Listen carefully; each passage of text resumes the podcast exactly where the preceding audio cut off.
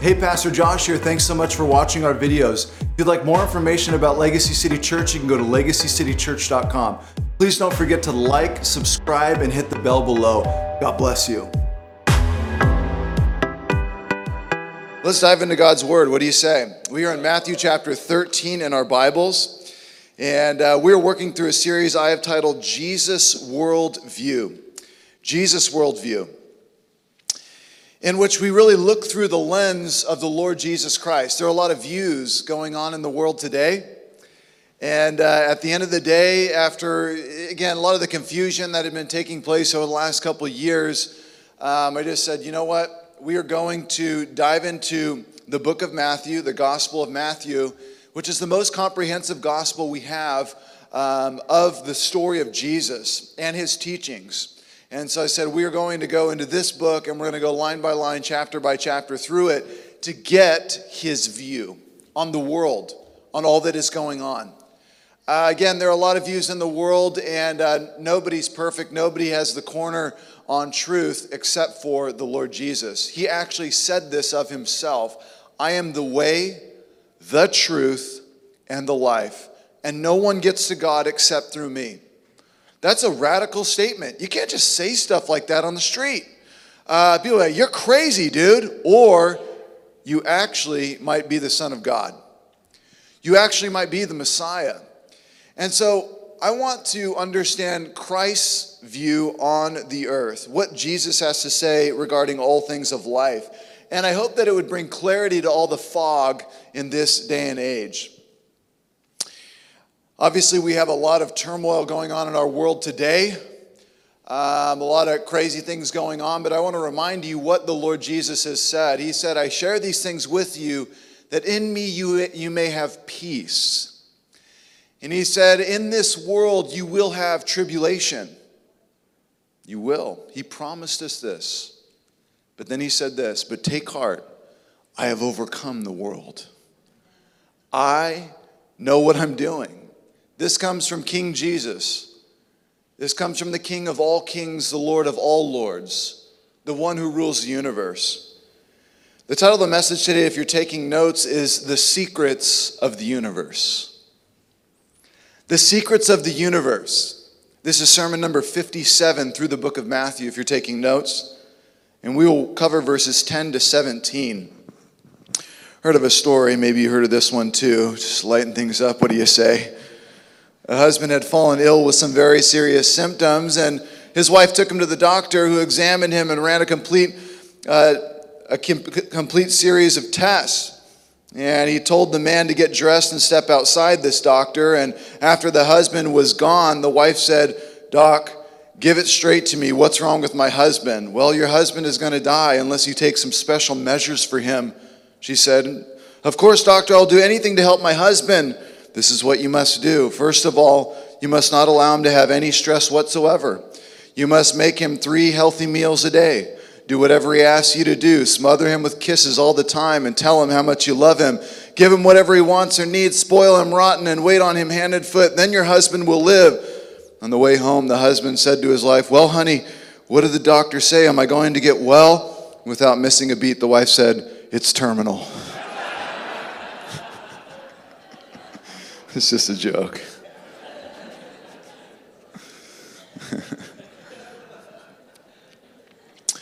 Life is short, huh? Goes by fast. And we spend all of our lives, well, I would say the beginning of our lives, we're just trying to get a footing and we just hope we can have a little bit of money. We hope that we can get a home. We hope that we can build a family. We want to get a good job. We would love a little bit of success. Um, we're all uh, aspiring to these things, but as you start growing older, you start asking the deeper questions of life. When you have, uh, you have gained a little bit of money and you've, you've had some success and uh, things are running okay according to the world standards, and then you start asking the deeper questions of life. Uh, what is this all about? What's going on? Um, what, what is this family and marriage thing about? Why, why do I hurt so bad? Why do these things hurt me so badly? Relationships. Um, why, why are these the weights of society? What, what is going on? Uh, that seems to be more in the universe than just us uh, evolving and, and leveling up and acquiring more. and uh, just breathing and eating. There's got to be more to this thing. What is it all about? Jesus takes time to explain to us that he is revealing to people on the earth the secrets of the universe. But he is not doing it for all people. He is only doing it for those who have ears to hear and eyes to see. And that is the question well, how do I get ears to hear and eyes to see? The secrets and mysteries of the universe, LA is no doubt trying to find them.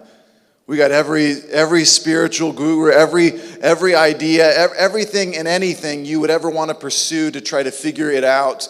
We have it sitting here in our city, yet so many are still hurting and lost. So many are still hurting one another. We, we can't seem to figure out the two biggest problems how to stop dying and how to stop hurting each other. And Christ comes to fulfill both of these things spiritually, physically, mentally. In our hearts, minds, and souls, He gives us answers today. And they're simple, yet very complex. I don't know how else to say it. As you read this today, I know you will walk away with a bit more questions, as I do, but you will have a bit more understanding into the mind of God and what He is doing in the universe. We are in Matthew chapter 13. We're going to read verses 10 to 17. Can we stand for the reading of God's word? We always stand for the reading of God's word to remember whose word we're reading. Not my word. These are not my words. These are the Lord Jesus' words, and ultimately, this is the word of God. Um, we anchor back to the Bible over and over and over again, week after week, as the source of truth. Um, after all, um, why should we believe one person over another? Where are they getting their truth? What is the premise of their truth? That's what I want to know. Uh, we anchor back to the Word of God, and uh, we anchor back to what He has said. And so that is why we stand for the reading of God's Word to remember it's His words. My words can't change you, God's words will change you forever. It's found in Matthew 13, verse 10, we are reading, and it says, And the disciples came and said to him, why do you speak to them in parables? And Jesus answered and said to them, To you it has been given to know the mysteries of the kingdom, but to them it has not been given. For whoever has, to him more shall be given, and he will have an abundance, but whoever does not have, even what he has shall be taken away from him. From him. Therefore I speak to them in parables, because while seeing they do not see, and while hearing they do not hear nor do they understand. And in them, the prophecy of Isaiah is being fulfilled, which says, You will keep on hearing, but you will not understand. You will keep on seeing, but you will not receive. For the heart of this people has become dull, and with their ears they, are scar- they scarcely hear. And they have closed their eyes, lest they would see with their eyes, and hear with their ears, and understand with their heart, and return, and I would heal them. But blessed are your eyes because they see, and your ears because they hear. For truly I say to you that many prophets and righteous men desired to see what you see and did not see it, and to hear what you hear and did not hear it. Let's pray. Father, we thank you for your word, and we ask now that you would minister to us. Open our eyes that we can see, open our ears that we can hear. Lord, we want spiritual eyes and spiritual ears to understand the depths of the universe, the mystery of your kingdom. Would you reveal that to us? Would you speak to us in a unique way, each and every one of us, by the power of your Holy Spirit? In Jesus' name we ask it. Amen. You can be seated.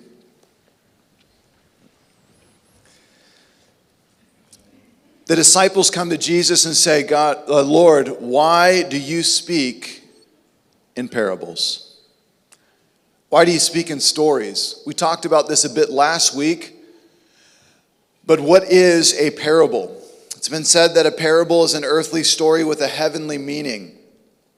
The Lord Jesus frequently used parables as a means of illustrating profound divine truths. Stories such as these are easily remembered. The, the characters are bold and the, the symbolism is rich in meaning. Parables are a common form of teaching in Judaism. Before a certain point in Jesus' ministry, he had employed many graphic analogies using common things that would be familiar to everyone, like salt, bread, sheep. And their meaning was fairly clear in the context of his teaching. He was teaching in their culture. You know, if I say Instagram, a lot of people know what it is. If I see Facebook, a lot of people know what it is. If I say Tesla, you know what that is. You understand the context. If I said that 2,000 years ago, nobody has any clue what we're talking about. But if I say sheep to you, many of you are like, what? What's a sheep? you know, don't they do like wool or something? You know, don't we? Do we eat them? No, I don't know if we eat them. What, what do they do exactly? So Jesus is speaking in their context, in their ways of understanding and he's telling stories. And we know that parables require more explanation. And at one point in Jesus' ministry, he begins to teach using parables exclusively. He shifts from talking plainly to speaking in parables all the time. And there are about 40 parables recorded in the Gospels. They are only found in Matthew, Mark, and Luke. There are no parables found in the book of John. Every parable is about the gospel and salvation. Let me say that again. Every parable is about the gospel and salvation. What is every parable about? The gospel and salvation. One more time. What is every parable about? The gospel and salvation. The key to unlocking these parables and understanding them is knowing that Jesus is pointing to his gospel message, the good news about what he has done, and salvation with God, a relationship with God, being saved from our sin that we have committed against God, forgiven of it, paid for and taken care of by Christ, and us being reconciled to our God who made us. This is what every parable is about. We shouldn't try to stretch parables to other applications. Um, the, the prodigal son story is not about parenting. Yeah, but a father, you know, he was like fathering his son, and, uh, you know, the son wanted the inheritance and he took it and burned it up on. Yes, all of that is good and fine. That it's a story, but the, the purpose of it is not on parenting. The purpose of it is salvation. That the Father, God the Father, would be sitting there waiting for his sinful, backslidden, son or daughter to come home. And that when any sinner comes into the house of God, he is not rejected, but he throws a robe around them and he says, Come home. Once you were lost and now you are found. Once you were not saved and now you are saved. Once you were far from me, now you've come into relationship with me. And now I will be with you forever. It is the grace of God the Father and how he saves his people. And we need to keep parables in the context of salvation and gospel, or we will get off on all kinds of tangents. I once knew a man who found a treasure hidden in a field. And he sold everything that he had to go and buy that field so that he could have that treasure. Mm, it's about treasure finding. Huh, it's about selling everything and buying fields. Oh no.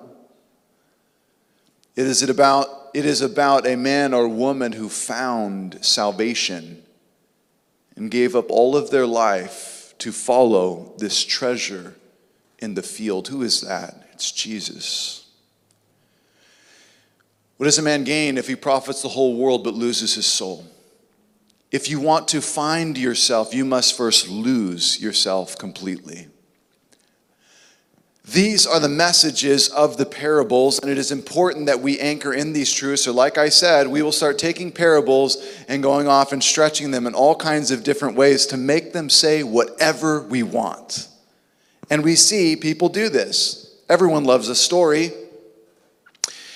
Jesus never spoke in parables before this chapter. Once he spoke these parables, he started speaking in them almost every single time we see him teaching.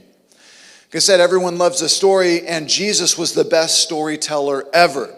Some pastors try to use parables as a reason to tell stories for a full sermon and not teach through the scripture. Well, Jesus spoke in parables, Jesus told stories, so that's why I tell stories. The whole sermon?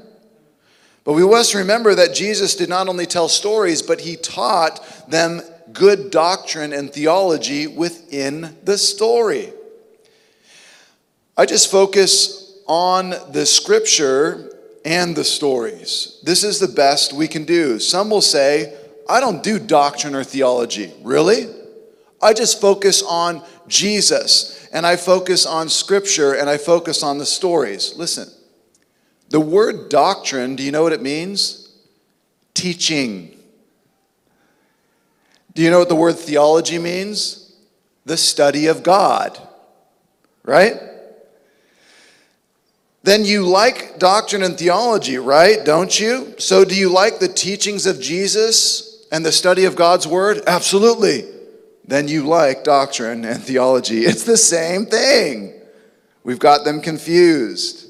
Jesus used stories to teach his disciples good doctrine and good theology, good teachings. Go therefore, make disciples of all nations, baptize them in the name of the Father, Son, and the Holy Spirit, and doctrine them, teach them to observe all that I commanded you. Teach them my teachings, the doctrines of Christ, the doctrines of the Old Testament. Teach them good theology. It's a seminary word that a lot of people don't like, but all is a study of God. Do you like to study God? Yes, absolutely. Then we love theology. Jesus came to preach and declare the truth to his disciples through parables. So, seeing they would not see and hearing they would not hear. We have a lot of storytellers in this day, but not many preachers. And that's why the churches are so anemic. They're so, they're weak. They're not ready for a storm. And when the storm throw, uh, shows up, it just blows the plant over. It just knocks the tree down of the person because they have no roots. And so, the more you understand, it's not enough to just understand, I should point out. We must believe what we understand. We must not fill our heads with knowledge and then not actually believe what we know. That's dangerous. Probably the most dangerous thing we can do. But again, if I just stuffed you full of candy every single week as your meal, say, man, that sure does taste good, but you grow weak inside. We need to fill you with health, with the true truth of God's word. I'm not saying don't preach stories. Preach stories. Stories are great. It is a beautiful way to connect the truths of God to something. But we must not eliminate the truth of God for a great story because it doesn't do anything but make us feel good for a moment and go on our way. We must allow God's word to have its way. That's why we try to do both. Let's talk about this. Hearing, they do not hear, seeing, they do not see. Hidden in plain sight. Hidden in plain sight. It literally is right there in front of you face, your face, and you can't see it. Remember our context? The Lord has just shared the parable of the sower or the soil, verses 1 to 9. We talked about that last week if you missed it. But in our text, at this point in the chapter, the Lord hasn't given the explanation yet. If you follow the verses 1 through 9, Jesus is explaining the par- or, I'm sorry, he is teaching the parable of the sower. Then at verse 10, there's a sidestep, and all of a sudden the disciples stop him and say, um, Why do you teach in parables? Then, after he teaches why he explains in parables, then he goes on to explain the parable of the sower. So, we covered these two passages. Uh, 1 through 9, and then it picks up on 18 last week, and now we are talking about the centerpiece as why Jesus teaches in parables. Verse 10, take a look at your Bible. And the disciples came to him and said, Why do you speak to them in parables? Notice, Bible students, who are, who is them? Who is Jesus pointing out there? Who are the disciples pointing out? Them? Why do you speak to them in parables? The uh, disciples say, Why do you speak to them this way? They, them, are the crowd of non believers. The fact that that has any other context in the universe right now is bizarre to me. That's why I'm saying I'm laughing to some degree. They are the crowd of non believers, those who are not disciples or true followers of Jesus. People are always scared to ask the teacher questions, aren't they? Do you remember being in math class? And, uh, you know, the, the, the teacher does the equation and then turns around and says, Does anybody have any questions? And you're like, I do. But I don't want to look dumb, so I don't want to ask. What is X again? People are always scared to ask the teacher questions, huh? Because they don't want to look dumb. But aren't you happy when that one person asks in cl- the class, in uh, the class, the question that you are thinking. Aren't you thankful? I am. I'm like sitting there like, yes, yes, he asked what X is, and now I know, and I got this, baby. Now I can act like I always knew, you know? This is what the disciples did. They walked over and said, Hey, Lord, why do you speak in parables? And he starts to break it down for them. Aren't you thankful that he did this? I am. I don't know who did it, but it probably was Peter. Because he always had his foot in his mouth, huh? He always spoke too soon. He, he was always speaking up. I don't know, maybe he was doubting Thomas. Who knows? He always had questions as well. But I'm thankful for those questions because they help us think and understand why Jesus is speaking this way. The disciples did that for us, and I'm so happy they did. Look at verse 11. And Jesus answered and said to them, To you it has been given to know the mysteries of the kingdom of heaven, but to them it has not been given. But to them it has not been given. To you, it has been given to know the mysteries of the kingdom of heaven, the secrets of the kingdom of heaven, the secrets of the universe. Jesus begins to build the reason he speaks in parables. He says, I speak to you in this way, my disciples, because it has to you, it is for you and you only. I want to share the secrets and mysteries of my kingdom with you. And I will only reveal this to my people. To everyone else, they will never know. The secrets and the mysteries of heaven have been given to God's people alone. It is exclusive. God makes known his plans and ways to his people alone. Aren't but but pastor, aren't all people God's people? No. The Bible says very clearly in John chapter 1 verse 12, Jesus says to those who received him, to those who believed in his name, he gave them the right to be called children of God. To those who received him and those believe in his name, those are the ones that he gives the right to be called children of God. Yeah, but aren't all people God's creation? Absolutely. Are we called to love all people? Absolutely. Am I called to love all people? Absolutely. But I love my kids different. My kids get a special love from their father. And God gives a general common grace to the entire world. The sun shines on the just and the unjust, it rains on the just and the unjust. We know those who hate God are still making millions and doing absolutely fantastic, enjoying wonderful meals, having even some days of peace and relaxation. God gives a common grace and love to the entire earth, but to his people, he gives a special love. And to his people, he gives a special relationship in which they have access to Him to understand and know the mysteries of the universe. Like I said, it's like all of a sudden you weren't able to see in color, and magically you can see in color. You look around, you're like, oh my gosh. We're not just a bunch of animals running around trying to stomp on each other to try to get ahead in life. Survival of the fittest, baby, get out of my way. I'm all about me and my family.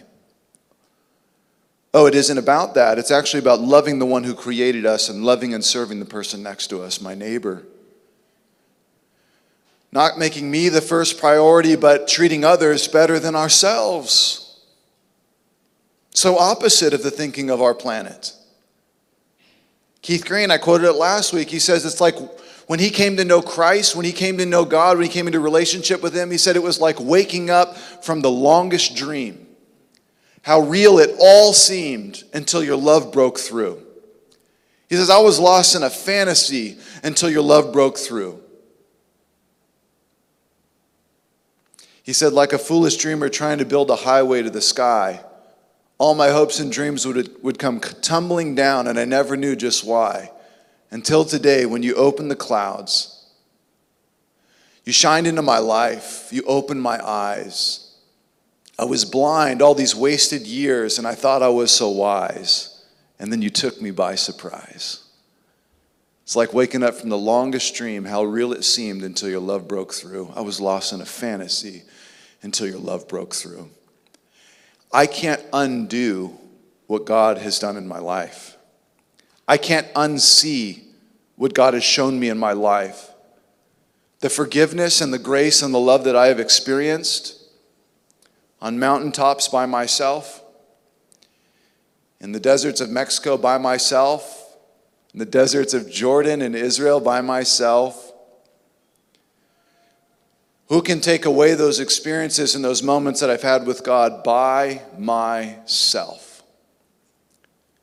In which God has revealed himself to me. And now, this is the challenge, family. This is the question we have to ask.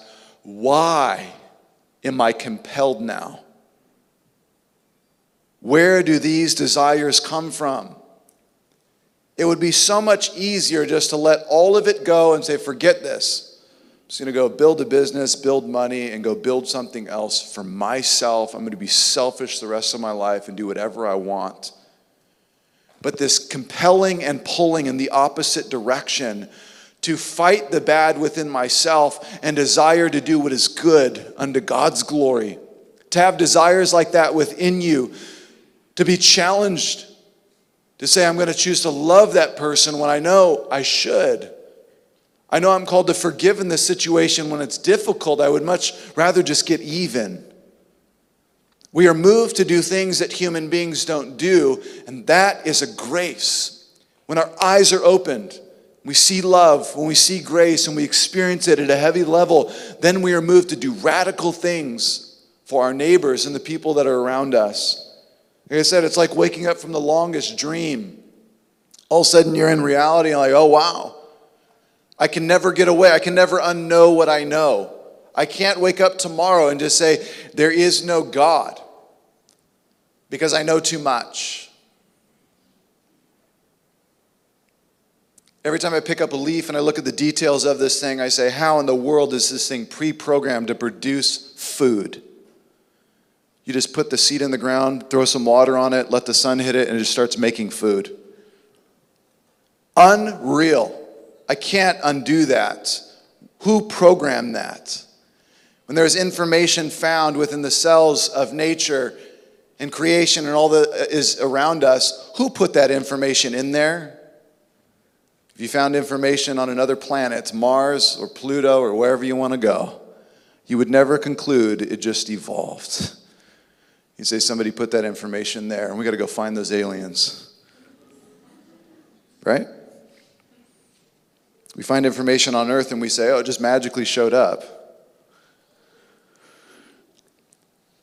He gave us the right to know the mysteries of the universe, but to those outside the kingdom, they will never know, never see, never hear, never understand. The Bible describes them as literally being blind spiritually. They just seriously just can't see. And the only way to see is to be healed by the Lord Jesus by believing in who he is and what he has come to do. It is by calling on him and saying, Lord, I believe that you are the Lord. I believe that you are the creator. I believe that you are the one. Heal me. I need forgiveness from you. I've done great wrong in my life. I am plagued by the guilt and burden of my sins before you. And I know I'm going to have to stand before a judge one day, and it's you. I need your forgiveness. I need your grace. That is the only way to be healed from spiritual blindness is to come to Christ as you are. God is not asking you to fix your life then come to him. He's saying, Come to me, all ye who are weary and are heavy laden, and I will give you rest. You come to me broken. You come to me with nothing. I talk about the worst business deal in all of history. It's actually the best. The worst deal in all of history, it would be like you walking up to, again, richest man on the planet, Elon Musk, and saying, Hey, man, uh, you want to go into business together? And he's like, Okay, sure. What, what do you got? You're like, um, I got like a, I got a paper clip and I got some lint in my pocket. I think I might have like 952 in my bank account right now. I might be overdrawn, but um, he's like, You want to do business? You're like, Well, um, okay. It's like, I got like, you know, a couple hundred billion. I think we'll be okay. Wait, you want to do business with me? God declares to his people, I bring everything. You don't have to bring anything. I bring everything to the contract. I make everything right. I make all things new. I forgive all sin. I bring blessings and promises. I bring heaven and gifts for my people. That sounds too good to be true. I'm telling you, it is true. It is real. This is the God of the Bible. I'm not candy coating this whatsoever. It is the truth. He literally brings everything to his people and says, I want to forgive you and love you and serve you. Come to me. Why? He does it simply because he loves us. You know, my little Shep comes to me, my little guy, he's only one years old. He comes running up to me and he wants something, he needs something. He does not have to do anything in order to attain it. He is only one years old, and everything that I have is already his. Everything. Son, all that I have is yours. I am an earthly father who sins and messes up and makes bad decisions in life, yet, how much more awesome is our God in heaven who loves you? And we know his son Jesus came down to the earth to die for your sins, to pay the punishment so that you do not have to pay for them. This is the God we have. This is the God we know. And the only way to be healed of our spiritual blindness is to come to Him. Verse 12, Jesus explains For whoever has, to him much more will be given, and he will have an abundance. But to whoever does not have, even what he has shall be taken from him. This has been a difficult verse to understand for many believers if you look at it by itself. I've heard people literally quote this by itself on its own without a context. They literally just read the verse. And if you do that, you're in big trouble because you can't make sense of it. But if you look at the context, it makes perfect sense. To those who understand, who have ears to hear and eyes to see, and are part of the kingdom of God, to them more understanding will be given, and more of the secrets of the universe will be given. But those who do not see and do not hear, who are not a part of God's kingdom, even the surface understanding that they do have will be taken away. As they fade further and further from God, the one who holds all knowledge, all wisdom, and all understanding, to the one who is light, love, and peace and truth, they will lose more and more and more as they drift further and further away from him. From him. The one who understands the one who has will be given more. The one who doesn't understand, doesn't see even what he has, will be taken away from him. As we move towards God, we gain. And as we move away from God, we lose even what we have. Verse 13 says, Therefore I speak to them in parables, Jesus says, because while seeing they do not see, while hearing they do not hear, nor do they understand.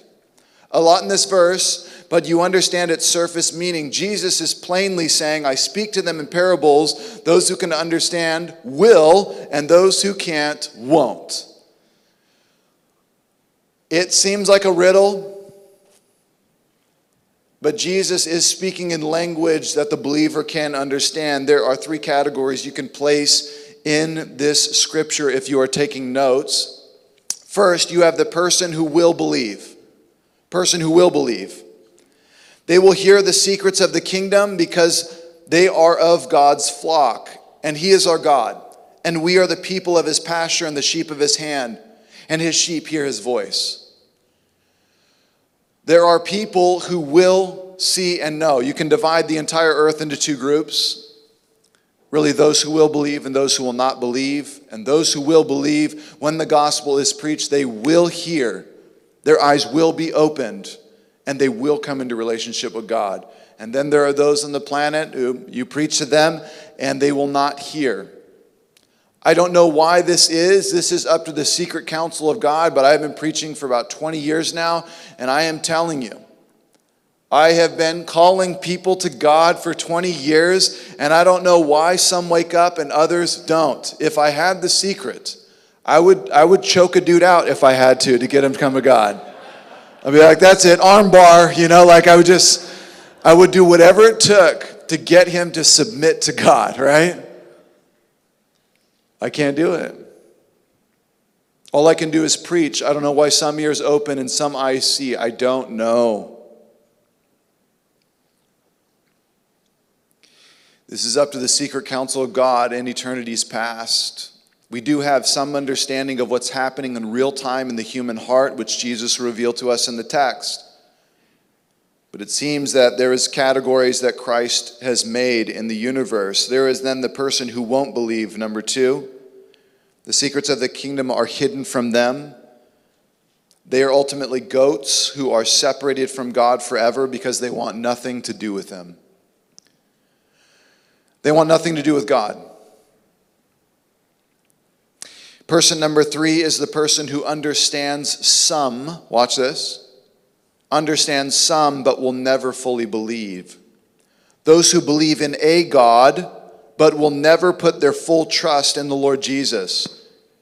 And it is a mercy that the mysteries of God, watch this, are hidden from that person lest they face greater judgment by knowing more and more and more, and then being held accountable for what they knew, but still chose never to believe. Instead, the Lord hides more from them as a mercy because he knows they will never believe. And the, the parable is given in Luke 12. We'll look at it towards the end of the sermon. With that understanding, now the words of Isaiah Jesus is quoting, making things more clear. Isaiah chapter 6, verse 9, he is quoting, and it says this in verse 14. Take a look. And in them, the prophecy of Isaiah is being fulfilled, which says, You will keep on hearing, but not understand. You will keep on seeing, but will not perceive. For the heart of this people has become dull, and with their ears they scarcely hear and they have closed their eyes, there it is, lest they would see with their eyes, hear with their ears, and understand with their heart and return, and I would heal them. Wow. Isaiah is speaking for God in his day to the people of Israel. They keep on hearing, but they will not understand. They keep on watching, but they don't perceive anything spiritually because the people, Isaiah says, have become dull. D U L L dull, like a dull blade. What's a dull blade good for? You ever taken a dull blade and try to cut a tomato? It's like, why won't this go through? It, it looks sharp, but there's nothing to it. There's no edge to it, and it will not slice. This is the person who has great understanding but chooses to keep closing their eyes, closing their ears. They choose not to take steps of faith to believe the human responsibility of this. Jesus says they have closed their ears and eyes to the truth. If they would just listen and look closer, if they would understand with their whole heart and return to me, I would heal them. Maybe that's you today. You've heard with your ears, you've seen with your eyes, but you still choose not to take a step of faith to believe on Christ with all of your heart, what in the world are you waiting for? Jesus gives a call to repentance, and I want to reiterate the gospel to you once again. We are a broken human race, still hurting and hating each other. It's in the news every single day. And Jesus, the Lord Jesus Christ, has come down to the earth to reconcile us back to the God who made us, who is love.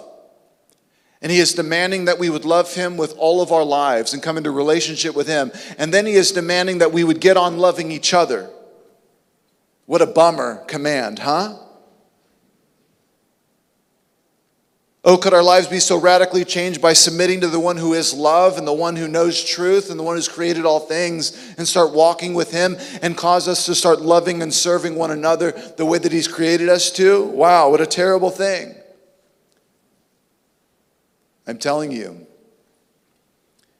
that Christ is calling us to come into relationship with him and he wants to forgive you of everything you have ever done.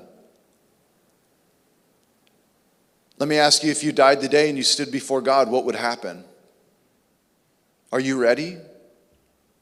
Are you ready for that moment? It is a real moment. You will stand before God alone, not with me. You will die alone. You will stand before God alone. And you will give an account on what you have been given the opportunity to receive. And that's why it's important. God says, Today, if you hear my voice, don't harden your heart. Don't do it. Because as you harden and as you close your ears and as you close your eyes, you may never see again. C.S. Lewis, the great writer, says there are only two kinds of people in the world those who say to God, Thy will be done, and the, then those to whom God says, Thy will be done. If that is the way that you want it, and that's the way you've wanted it all of your life to be away from me, then thy will be done. But Jesus says to us, I just want to say one more thing to that. I will give you the opportunity to get right with God at the end of this sermon. It's not too late. We will pray and turn our lives over to the Lord and start walking with Him. What does that mean? What do I have to do? You have to do nothing but believe on Him and start walking with Him. Turn away from worshiping the gods of this world and turn to Him and worship Him. Start walking with Him and then discover what He is calling you to do with your life, the secrets of the universe. But then he says, verse 16, he starts speaking back to his boys, back to his disciples. He says, But blessed are your eyes because they see and your ears because you hear. For truly I say to you that many prophets and righteous men desired to see what you see and did not see, and to hear what you hear and did not hear it. He says this You're blessed that you hear. And I'm telling you today, even if you're not walking with God today, but you made it here today, if you are understanding what I'm saying, you are blessed that you can hear. You are blessed that you can see what are the chances that you ended up in this place on this day? Rewind 10 years ago. How in the world did you get here? And why is God speaking to you today? Why do you hear today? Why do you see today? You have to ask those questions. What is God doing in your life? Why has He brought your life to this place? Could it be that He is calling you into a relationship with Him? I'll never forget the day He called me into relationship with Him. I'm thankful. I don't know why me. I don't know. There isn't anything fantastic about me. Trust me, ask my wife.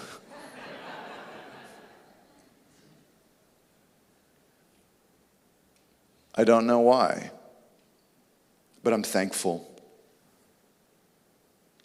Blessed are your eyes because you see, blessed are your ears because they hear, for truly there were prophets and righteous men in the Old Testament who did not see and hear what you hear.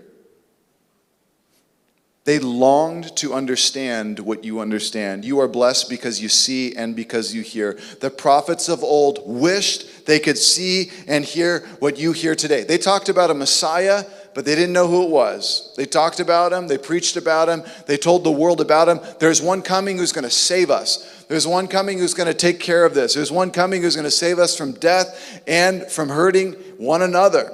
He's going to make us right with our Creator. He's going to cause us to fall on Him and to walk with Him. We will be in eternity with our God. There is one coming in the future. They talked about turn to God, believing this message that there is one coming. Guess what we get to do? We get to look back on the one who has come. And we have the history of the church, the birth of the church. We get to see people walk with God.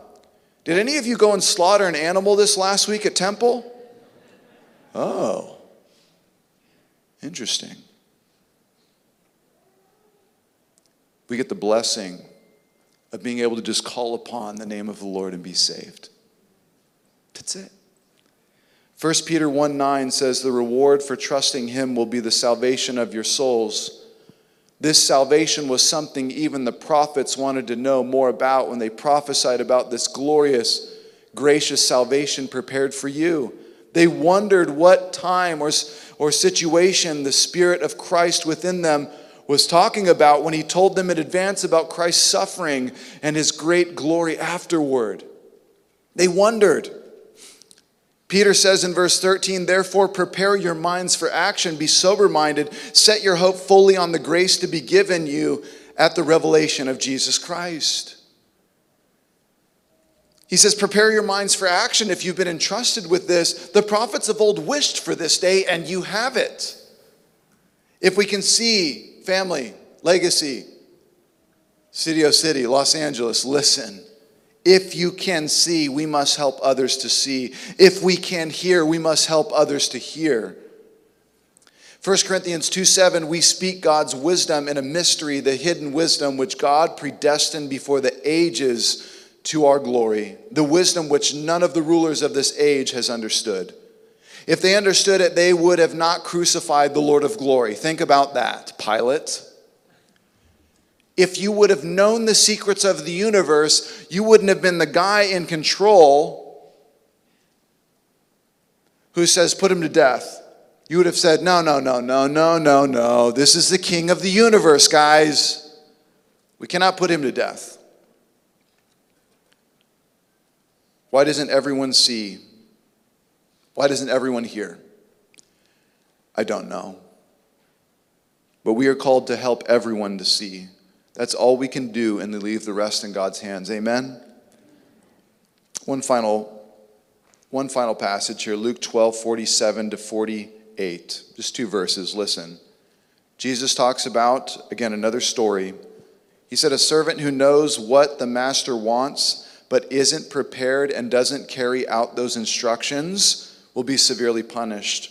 But someone who does not know and then does something wrong will be punished only lightly. When someone has been given much, much will be required in return. And when someone has been entrusted with much, even more will be required. To whom much is given, much is required. Jesus purposely, purposely hides the truth from non believers so they won't be responsible for more because he knows they will never believe. He says, Let them be punished lightly. But to the one who knows, oh my. To whom much is given, much is required. Let me ask you today what is required of you? How much knowledge, wisdom, and mystery has God entrusted to you? Legacy why has God entrusted to you the secrets of the universe? What is the secrets of the universe? It is the gospel message. That you can see, you can see why men and women do wrong. They've sinned against God. They've broken the covenant with God. They have been plunged into a sinful nature and they go on for thousands of years hurting and hating each other. And you see that there has come one down from the earth, down from heaven to come and save us from our sins. He has given us the message of life. You know that Jesus was only in the public eye for three years? Three years. And he has changed the whole world.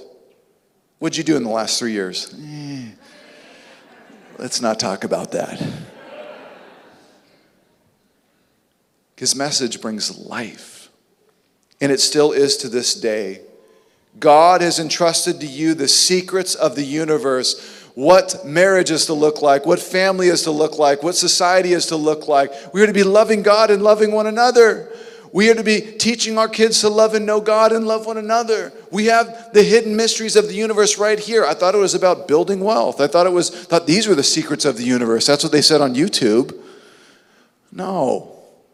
It's found in him and God is revealing it to you day by day, and I hope you feel blessed because you are.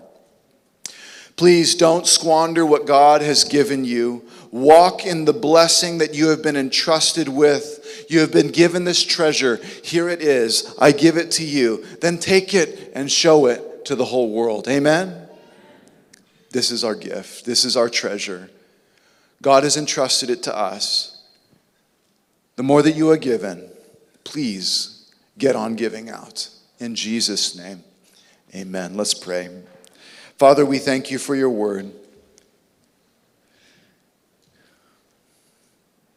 For such a time as this, Lord, you have revealed some of the secrets of the universe to us in understanding why we are here, in understanding what is our purpose, in understanding what, you have, what life you have called us to. We thank you that we have this, Lord. We truly are just one beggar coming to another beggar asking if they want some bread. We are all broken people. And we have discovered a little bit of bread, really a whole of a huge portion, bread from heaven.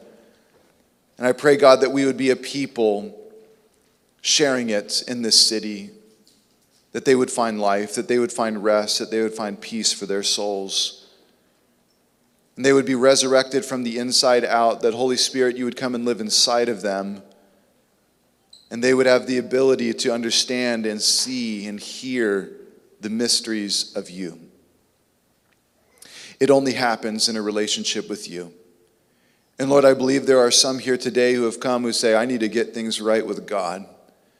And I pray, Lord, that you would do a work in their heart and their mind right now. I pray, Lord, that they would understand the gospel completely. They would see their sin that they have committed before you, but they would see that the Lord Jesus has come to die for their sin and take their punishment so they can go free. And they would see that grace that in Him, though they die, they will actually live forever in you if they call upon you. That though they have sinned, they can be brought to life and have new desires in them to want to love and serve people around them for your glory. I pray that you do that in us. And Lord, I pray that those who understand the gospel and know they need to turn away from the gods of this world, running away from you, would turn to you now with all of their hearts Lord, would you cause them to believe? Would you cause them to see? Would you cause them to hear? Would you cause them to love? Would you cause them to serve? Would you cause them to be humble, to be broken, to be gentle, to be full of joy, be full of rest? Lord, would you do a work that only you can do? We need our lives transformed by you. We yield to you. We lower ourselves to you. And we ask that you would save us. Lord, anyone crying out in their heart now, I pray that you'd save them from their sin. Would you give them the gift of heaven? Would you give them a relationship with you? Would you call all of this resurrection to take place in their hearts and their lives? We pray it would happen in a powerful way. They would never be the same. They would wake up from that long dream, how real it seemed until your love broke through. I pray that they would call upon you as Lord and Savior over their life, and they would walk with you all the days of their life. To all of you that that's relevant and you hear God speaking to you, you can hear and you can see. Would you call upon the Lord and say, from your heart, Lord, save me? Would you do that in me? Forgive me of my sin now. I give you my life. I make you Lord and Savior. I choose to walk with you from this day forward. I turn away from the ways of the world. I turn to you with all of my life. I do it now in Jesus' name. And Father, I ask for everyone praying that prayer that you would do a work in them supernaturally by the power of your Holy Spirit. And God, I pray for our church that we would be a light that shines in this dark place, that your love would break through, that people's lives would be changed forever. We love you, King. We offer ourselves to you freely. Thank you for blessing us so much. You deserve the highest honor and praise, and we give it to you this day. We do it in Jesus' name. Amen.